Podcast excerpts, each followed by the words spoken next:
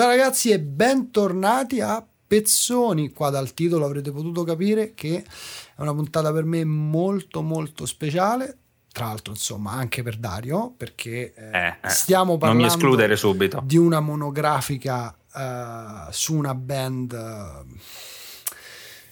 Diciamo che eh, difficilmente riesco ad inquadrare con un solo termine, cioè gli Iron Maiden, e quindi ci stiamo per lanciare in un viaggio attraverso i più di 40 anni di carriera della band londinese insieme a Dario all'insegna degli Up the Irons.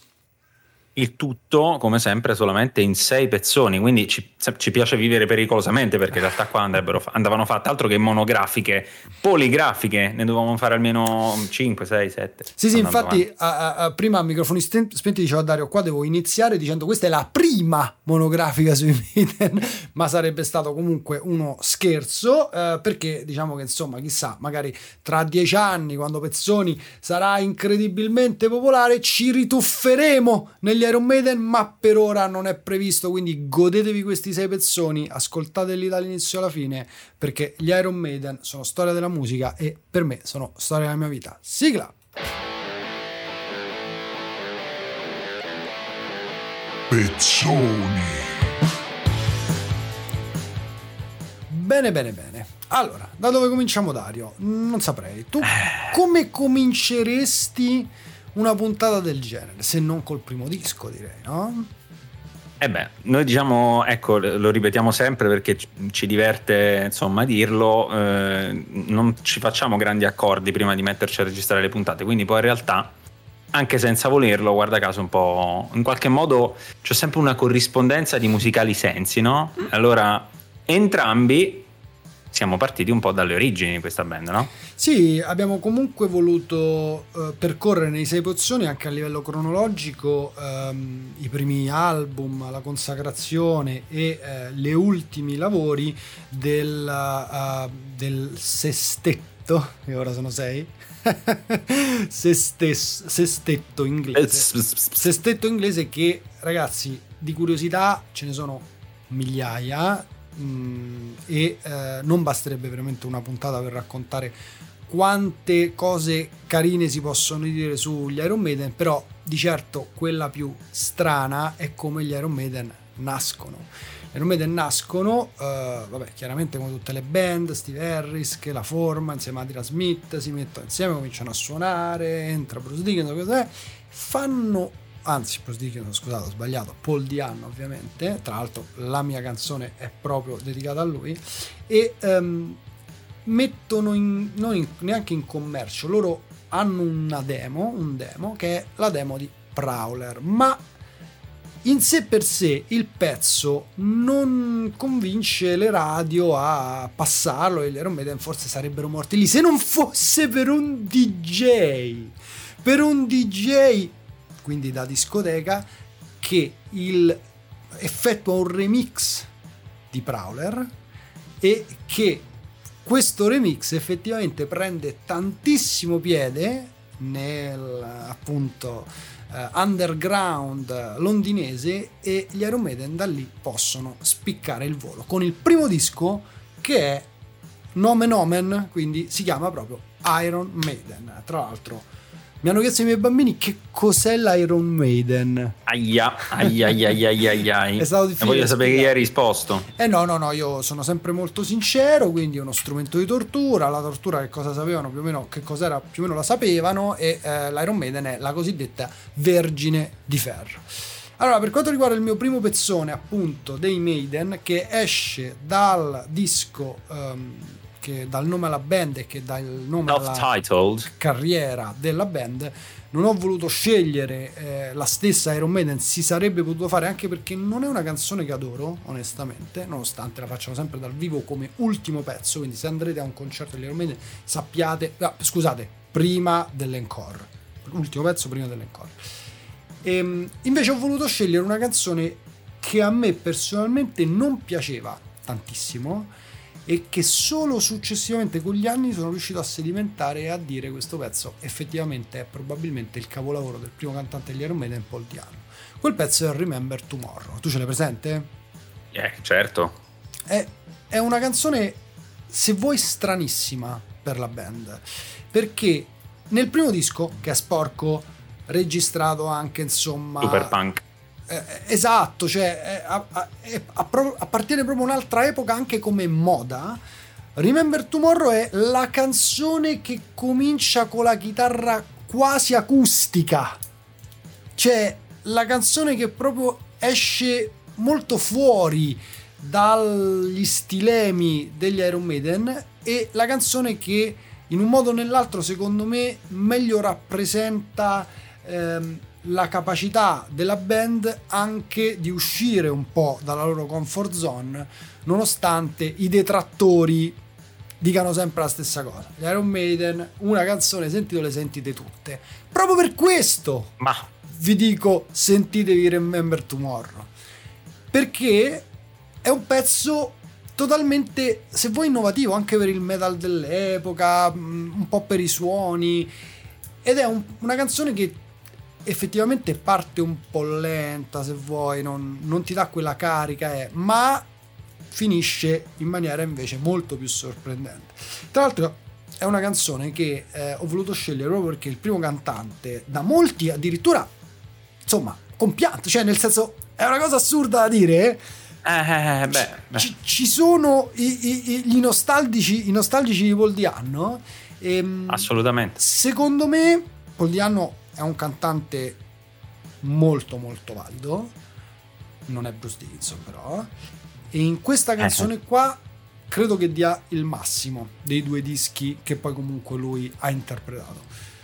Ripeto, una canzone difficile, una canzone non immediata, una canzone senza l'inno, senza il refrain che ti fa saltare al concerto, una canzone che dal vivo non viene fatta mai, una canzone che forse addirittura va ricercata se ne esiste una versione cantata da Dickinson, però è una canzone secondo me un pezzone che tutti dovrebbero ascoltare.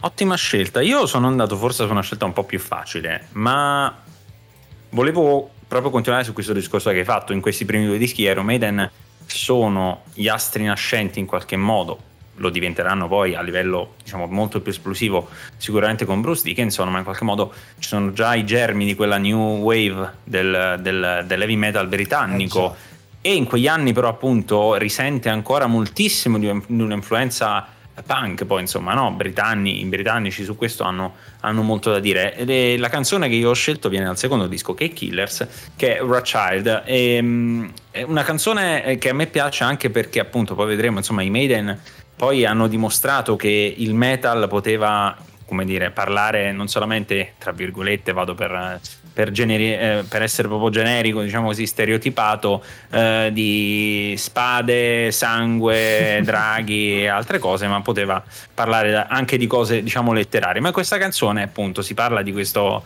di questo, di questo uomo, di questo ragazzo che praticamente non, non, conosce i genitori, quindi è una storia feroce anche in qualche modo, esattamente come, come la canzone, che è una canzone cattiva, pestata, appunto, che non ha bisogno in qualche modo poi di, di melodia né di alcun tipo. Perché... Due minuti e si conclude. Una pezza. Be- esatto.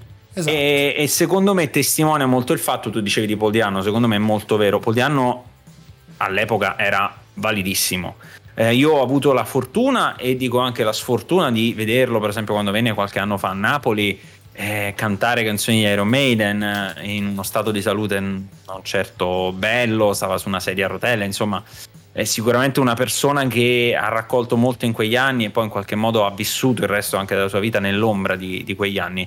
Però ecco, per quel periodo lì era il cantante perfetto. Sicuramente però credo, e sarei d'accordo anche tu, senza Bruce Dickinson non avrebbero potuto fare il salto che poi hanno fatto. No Sarebbero rimasti lì, probabilmente. Il disco della consacrazione degli Iron Maiden è il terzo, The Number of the Beast, in cui viene inserita proprio la voce di uno dei cantanti probabilmente più iconici della storia del metal. A me mi sembra poco, Dario. La storia del rock. Direi, dir, direi che mm, toglierei anche uno dei più iconici. Credo sia il più iconico. Per me, almeno, è il, più iconico. Credo, in maniera più assoluta. Cioè, ora al di là della bravura, che secondo me mm, io mo qui lo dico, mi verrete a cercare a casa, ma siamo ai livelli di Mercury, cioè siamo lì.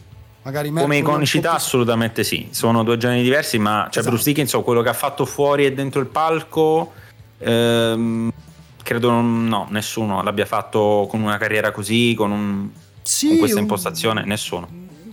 E evidentemente poi eh, il salto, come hai detto tu, eh, di qualità eh, doveva avvenire comunque con un cambio anche alla guida, no? Che poi, tra l'altro, ci sarà, ne parleremo dopo. Comunque gli Iron Maiden eh crescono, gli Iron Maiden scoprono, gli Iron Maiden sperimentano, saltiamo tantissimi anni da Killers arriviamo per quanto riguarda il mio pensione al 1989 ed è la parte prog così la definiscono in molti degli Iron Maiden che rilasciano due dischi. La carriera di Iron Maiden è profondamente divisa con i primi quattro e i secondi cinque dischi. Questo, cioè, in mezzo c'è proprio uno spartiacque perché lì cambiano vogliono cambiare cercano di cambiare facendo cosa?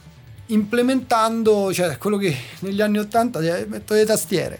Cioè non è che era tra l'altro loro non hanno neanche il tastierista quindi poi dal vivo nonostante gli Iron Maiden siano e non lo dico io la più grande live act della storia della musica detto per esempio da Lady Gaga che è una loro grandissima fan pensa, curiosità Lady Gaga quando gli Iron Maiden vennero al, eh, negli Stati Uniti eh, fece di tutto per essere, eh, come si dice, non assunta, perché è la parola giusta, come gruppi al concerto, per portargli caffè. Capisci? Una che, che, era più famosa di loro perché? Per conoscerli dietro le quinte, perché appunto lei è una di quelle che dice eh, questi sono dal vivo sono impensabili.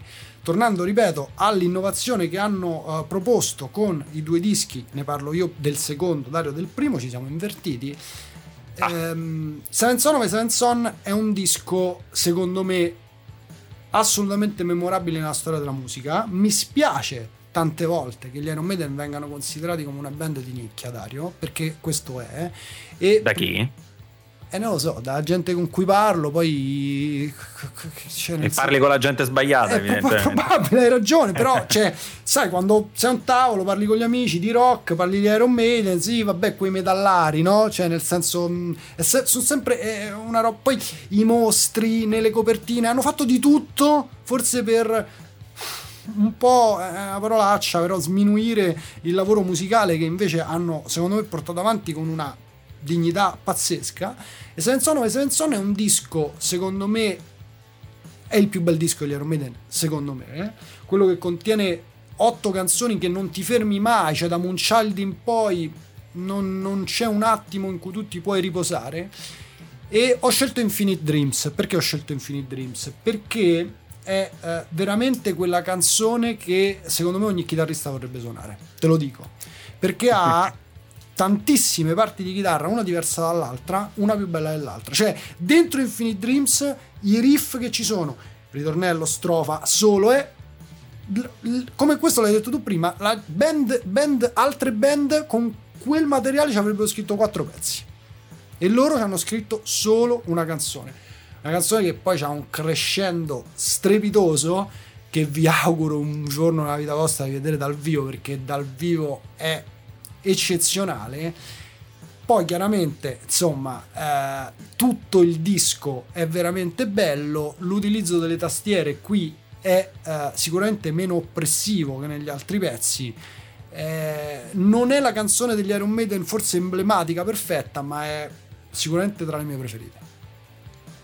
Beh, allora questo sì è un periodo particolare sicuramente. Io vado indietro di un disco, vado insomma credo che siamo qui, se non ricordo bene, 86, insomma 86, Somewhere in Time, più o meno mi pare esce in quegli anni lì. Eh, sono i due dischi, sì, forse della sperimentazione, qualcuno direbbe della tendenza un po' al prog, se per prog vogliamo intendere anche una certa lunghezza delle canzoni, ma insomma poi i Maiden non è che si sono mai risparmiati, ecco, prima d'ora, però certo c'era una voglia di sperimentare, sicuramente di cambiare qualcosina. Ehm, in Seven Son, che forse è anche più...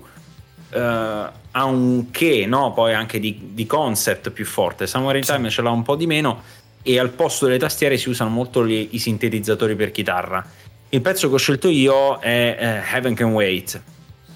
È un pezzo anche lì che si presenta da solo, un pezzo di oltre 7 minuti eh, che inizia, a me piace molto questo perché è vero, allora diciamo Steve Harris tra in qualche modo tra le tantissime cose che ha dato ai Maiden perché ricordiamolo è stato quello che c'è stato dall'inizio e ci sarà fino alla fine l'unico che in qualche modo è sempre stato presente il principale compositore della band un po' il demiurgo diciamo di questo gruppo ehm, famoso per, per, le cavalcate, no? anche di basso, insomma, che ha reso esatto. molto popolare. Ecco, questa canzone Mamma sceglie mia. di non andare su questo verso qui, ma ha un riff martellante stupendo, ha eh, un, un, ritornello melodico molto bello che insomma tu li avrei visti sicuramente molte più volte di me, ma quando la fanno dal vivo insomma ci sono i palazzetti interi che cantano che c'è una particolarità. c'è una particolarità di Evan Can Wait perché gli Iron Maiden tutte le volte che eseguono Evan Can Wait preparano il concerto prima scegliendo alcune persone delle prime file quelle del pit per farli salire sul palco perché Evan Dai, vedi, questa non la sapevo. viene sempre cantata insieme ai Maiden sul palco dai fan. Sempre. Stupendo, infatti tutti volte, i video che ho visto. Esatto, ci sta l'assembramento dietro, eh, oddio, assembramento sembra una parolaccia. Eh, oggi non lo puoi dire, Però, insomma, è, è, è una particolarità di una canzone che poi ha una partitura di batteria pure molto particolare. Lì Stupenda, Nico no, si ecco. è espresso proprio al meglio. Cioè. Non abbiamo parlato, insomma, abbiamo parlato poco di Nico McBrain, ma perché poi secondo me Iron Maiden, e questa è una cosa che voglio dire, la cosa più bella per me, che poi in realtà è che insomma, ehm, lo vedi proprio che sono persone fondamentalmente che quando sono sul palco non sono dei personaggi come fanno tante band metal, no? non hanno bisogno di sembrare i più cattivi del mondo. Vederli oggi anche quando sono sul palco sono sempre aeromede, ma potrebbero essere degli amorevoli nonni, insomma, che ti immagini una campagna adesso, inglese. Adesso e... hanno una bella età, eh? Adesso e hanno pure una bella. e Nico McBrain per esempio oggettivamente insomma non gli voglio dire niente di male non è proprio nemmeno diciamo bellissimo a vedersi ma è un personaggio tale che quando te lo vedi dietro quella batteria tra l'altro lui sormontato dai tamburi e dai piatti no? E, è, è, un, è, è un mito, cioè come fai a dire qualcosa? Tra l'altro su Heaven Can Wait e qui poi le prime volte l'ho, l'ho, capito molti anni fa guardando i video, poi se ci metti l'orecchio lo senti, ci sono delle parti di batteria dove chiunque altro avrebbe suonato con un doppio pedale, lui le fa con un solo piede, sì, con sì, un solo sì, piede. Ed è una roba spaventosa. Tutto a rimbalzo. Tra l'altro io penso... Um, eh, alcuni miei amici andarono a una clinic Nico McBrain fatta proprio in Italia in cui lui cercava di ed oh, vedere questa cosa che lui fa colpe perché lui fa doppio rimbalzo ma ogni tanto anche triplo cioè una, lui eh, sembra che roba da John Bonham eh? roba da John Bonham sembra che abbia il doppio pedale non ce l'ha ma infatti tra l'altro veramente una monografica sugli Iron Maiden senza parlare di tutti i, i, i, i componenti della band uh, forse eh, gli vogliamo pure un po' male, no? Però eh, sicuramente Nico eh, è incredibilmente importante e un'altra persona incredibilmente importante è Adrian Smith, a cui si devono, tra l'altro, questi due dischi, perché la, la fase della sperimentazione è sicuramente um, sua. E poi c'è una fase di stanca nella storia degli Iron Maiden, se vogliamo, con un disco in particolare che non piacque, che è No Prayer for the Dying, che secondo me ha delle belle canzoni, però vabbè, io non, conto. Poi c'è il successo planetario di Fear of the Dark e poi c'è la tragedia. Eh. In teoria. Tra l'altro sì, eh, in teoria. In teoria. in teoria, esatto. L'allontanamento di Dickinson e Adrian Smith per due dischi, ce ne parlerà poi Dario, e poi il ritorno. Perché Successivamente, appunto, allo split della band, gli Iron Maiden capiscono comunque che sono fatti per stare insieme. Sono fatti per stare tutti insieme. Il chitarrista che aveva sostituito Adrian Smith, cioè Yannick Gers, che è sicuramente meno talentuoso, ma molto divertente da vedere, non è stato allontanato. E con l'uscita di Brave New World, all'inizio degli anni 2000, gli Iron Maiden tornano in sei sul palco con tre chitarre. Altra cosa memorabile, particolare producono un sacco di dischi nuovi, un sacco di dischi nuovi, criticatissimi, alcuni, molti in verità made in style e io ho voluto estrarre il mio terzo pezzone dall'ultimo disco che gli Iron Maiden hanno prodotto. No scusate è l'ultimo sai che mi sono sbagliato? No forse è giusto Beh, The, Final, The Final Frontier? Esatto. no Book of Souls è l'ultimo The ah, Final Frontier credo sia il penultimo. Il penultimo. Book of Souls a me non è piaciuto tanto devo fare come si dice no. um, mea culpa no non, outing. E eh, dicevo prendo da The Final Frontier perché? Perché in questa ultima parte della carriera dei Maiden in verità io salvo tanto.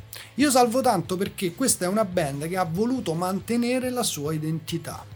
E come l'ha voluta mantenere? Cercando sempre di creare e scrivere degli inni meravigliosi come Van Wait che hai citato tu, che allo stadio vengono benissimo.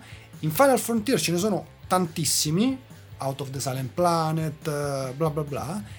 Ma Coming Home, secondo me, è una canzone emblematica perché è una canzone un po', effettivamente devo dirlo, un po' prog, nel, un po' nei suoni, un po' nel come è scritta, diciamo, la struttura. Ehm, però quello che mi piace è che eh, sia, secondo me, un po' un inno a loro stessi. Cioè, quel coming home è un coming home dalla base spaziale, cioè, ma è anche un coming certo. home musicale.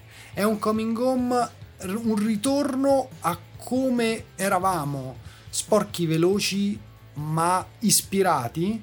E, ed è quella canzone che ripeto quando te la senti esplodere in live con il refrain e tutti cantano capisci che gli Iron Maiden hanno ancora moltissimo da dire. A 70 anni nonostante tutto. E chiaramente nonostante ripeto non siano di moda ma abbiano ovviamente ormai raggiunto lo status di probabilmente sono la più importante band metal della storia. E poi, tra l'altro, abbiamo solo pochi minuti. Dovremmo un giorno parlare sono metal o non sono metal, perché secondo me manco lo sono. Però. Ma forse, guarda, qui si apre un dibattito interessante. Io penso, ripeto, che, e lo dicevamo prima, eh, avremmo dovuto fare veramente la disamina di un miliardo di pezzi. Tu pensa che io ho avuto la fortuna, per esempio, di studiare al liceo con un professore di inglese che parlava solo in inglese, ci faceva studiare, vabbè, era un metallaro, e quindi diciamo per questo mi piaceva, ma ci faceva studiare certe cose ehm, attraverso la musica. E per esempio, per farci studiare Rime of the Ancient Mariner, che è una poesia eh, britannica ce la fece studiare ascoltando la canzone, leggendo il testo di Iron Maiden e così via. Ci fece ascoltare altre, altre cose attraverso i rush. Questo dico per dire, la musica non deve essere sicuramente non deve essere pedante, non deve essere no, formativa, ma gli Iron Maiden hanno dimostrato che si può assolutamente mescolare qualcosa di, come dire, ehm, sacro rivoluzionario, sporco, comunque fuori dagli schemi come può essere il rock, il punk e il metal con qualcosa di, diciamo, tra virgolette accademico. Ecco, poi vabbè, loro hanno fatto riferimenti no, a poesie classiche, eh, film, libri di ogni tipo, ecco, anche eh, in quegli anni bui, e, e di fatto lo sono, che tu hai citato, quelli dei due dischi di X Factor e uh, Virtual Eleven X Factor oggi insomma, ha assunto tutto un altro, tutto un altro se- significato. Dove ecco, in quei dischi, eh, effettivamente. Eh, eh, come in qualche modo c'era stato il passaggio da Paul Diano a Bruce Dickinson, Bruce Dickinson va via, viene chiamato tra moltissimi cantanti a cui è stato fatto un provino, Blaze Bailey che suonava, cantava in una band si chiamava all'epoca Wolfsbane. Allora, eh, i due dischi con Blaze Bailey non possiamo dire che siano dei capolavori ma secondo me, e io qui con quest'ultimo pezzone voglio spezzare un po' una lancia a favore di Blaze Bailey e anche dei Maiden di quell'epoca, era un periodo difficile anche personale per Steve Harris che stava affrontando un divorzio, insomma poi la musica va anche in qualche modo anche contestualizzata su queste cose secondo me. Blaze Bailey fondamentalmente per la voce che aveva, per la voce che ha, perché ancora va forte, ha fatto il meglio che poteva sì. Allora, sicuramente, insomma, arrivare da Fear of the Dark, arrivare da quei dischi lì, eh, l'impatto non può che essere devastante perché era tutta un'altra voce. Ma secondo me la, la qualità compositiva dei Maiden rimane, soprattutto, diciamo, non per il disco intero, ma per alcune canzoni molto alta. Io ho scelto da X Factor Man on the Edge, che tra l'altro è una canzone che no. si rifà a un film che io adoro, che è Una giornata di ordinaria follia. Eh sì, è la mia preferita, considero di quel disco. Titolo originale Falling Down, che è il titolo poi, diciamo, originale del film ma eh, in questi due dischi ci sono secondo me insomma anche The Clansman dei, dei, pezzi che poi lo stesso Bruce Dickinson ha ripreso live e questo secondo me testimonia anche la volontà in qualche modo di non cancellare quel periodo ma di, di portarlo avanti. Tra l'altro Blaze Bailey insomma forse ha subito un po' il destino di, di certi musicisti un po' sfortunati come anche lo è stato mi viene in mente ehm, Jason Newsted nei Metallica, in qualche modo di, di arrivare in quel gruppo eh, dopo che se n'era andato via un mostro assoluto in qualche modo. E la, quell'eredità è difficile da portare avanti in ogni caso, anche se sei molto bravo, semplicemente se non sei Bruce Dickinson.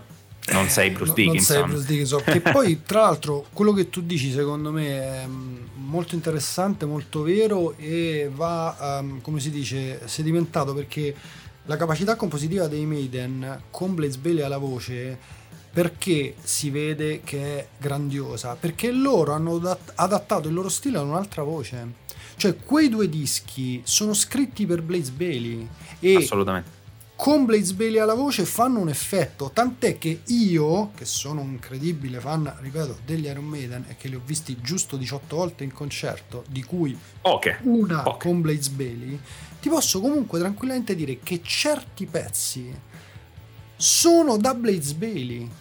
Incredibilmente. Certi altri, ovviamente, quando li tocca Dickinson, cioè The Clansman è una canzone maideniana. Ed è normale che poi quando Dickinson la rifà è più bella. Ma Man on the Edge stessa, forse anche Design of the Cross, sono pezzi che sono scritti per quella voce lì e lì veramente c'è questo Steve Harris che è bassista tra l'altro voglio, non, non l'abbiamo detto e non lo eh, diciamo vabbè. non mi sembra un bassista scarso cioè Ma... così a occhio proprio vabbè non fa queste battute no? facili esatto. insomma eh. e um, come lui è stato compositore, calciatore, manager, mh, ha fatto tutto in quella band e la direzione che poi hanno preso quei due dischi secondo me un po' si deve a lui, un po' si deve alla voce di Bailey, ma uh, chiaramente mh, lì si sono un po' scontrati contro i fan e ci sta.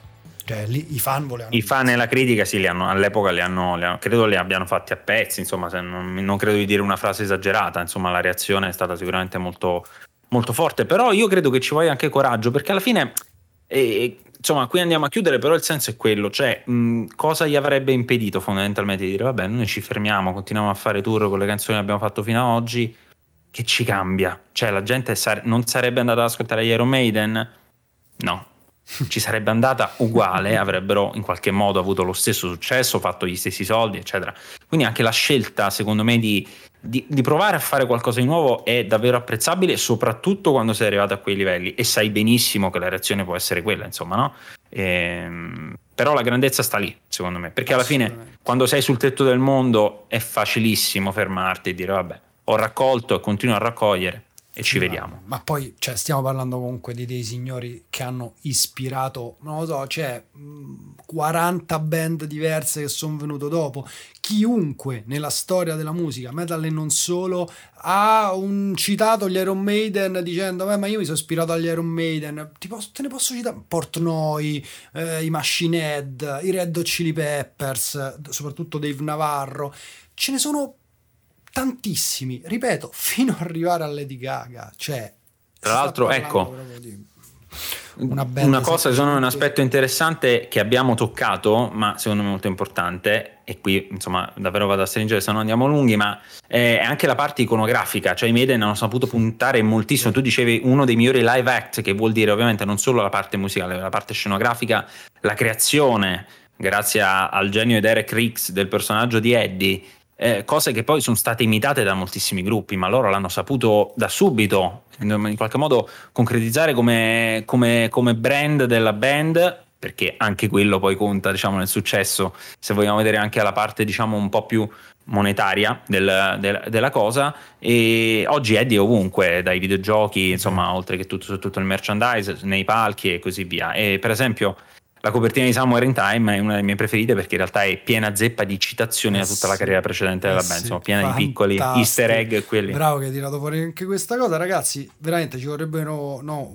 una puntata, ci vorrebbero 10 puntate di pezzoni solo per descrivervi eh, le curiosità intorno agli Iron Maiden. Noi eh, terminiamo qui, però voglio terminare con una domanda, Dario, perché appunto mi confronto con una persona che eh, comunque mi fa scoprire delle chicche, del, delle band molto ricercate, eccetera. E gli Iron Maiden sono sempre stati considerati molto diretti, se vuoi. Secondo te, effettivamente, perché l'hai detto prima e te lo voglio chiedere, ma potevano smettere o hanno ancora qualcosa da dire, hanno ancora qualcosa da regalare al mondo della musica o bastano i live? Io penso, io penso che in realtà diciamo, eh, su queste cose, e cerco di distinguere perché il concetto anche secondo me è difficile, ehm, l'importante è che tutto quello che viene fatto sia un'esigenza per la band. Non è Beh. tanto il problema secondo me del pubblico, l'importante è che facciano cose che vogliono fare, non hanno bisogno di fare qualcosa in qualche modo per battere cassa o altro. Possono continua- tranquillamente continuare a fare tour mondiali e riempire gli stadi di tutto il mondo. Se devono tirare fuori qualcosa, come altre band, mi vengono in mente i Tool, io da fan vorrei che fosse qualcosa appunto che vogliono tirare fuori perché ne sentono l'esigenza. Poi ogni disco può essere giudicato bello, brutto, e secondo insomma, me quello, quello loro proprio questo hanno fatto in tutti questi anni di carriera. Signori, anche a noi ci piace il contatto con i fan, fan facciamo con gli amici perché è, è, il giusto termine. Tra l'altro c'è il nostro gruppo telegram. Venite a parlare degli Iron Maiden venite a citare i milioni di pezzoni che non abbiamo citato noi e veniteci a dire quanto vi sono piaciuti questi sei sperando ovviamente che la puntata dedicata alla mia band preferita della storia vi sia piaciuta. E al primo che dice ah oh, non, avete detto, non avete parlato di The Trooper di Ace Sai vi, vi mando un kill, ninja killer a casa perché ovviamente sarebbe stato molto più facile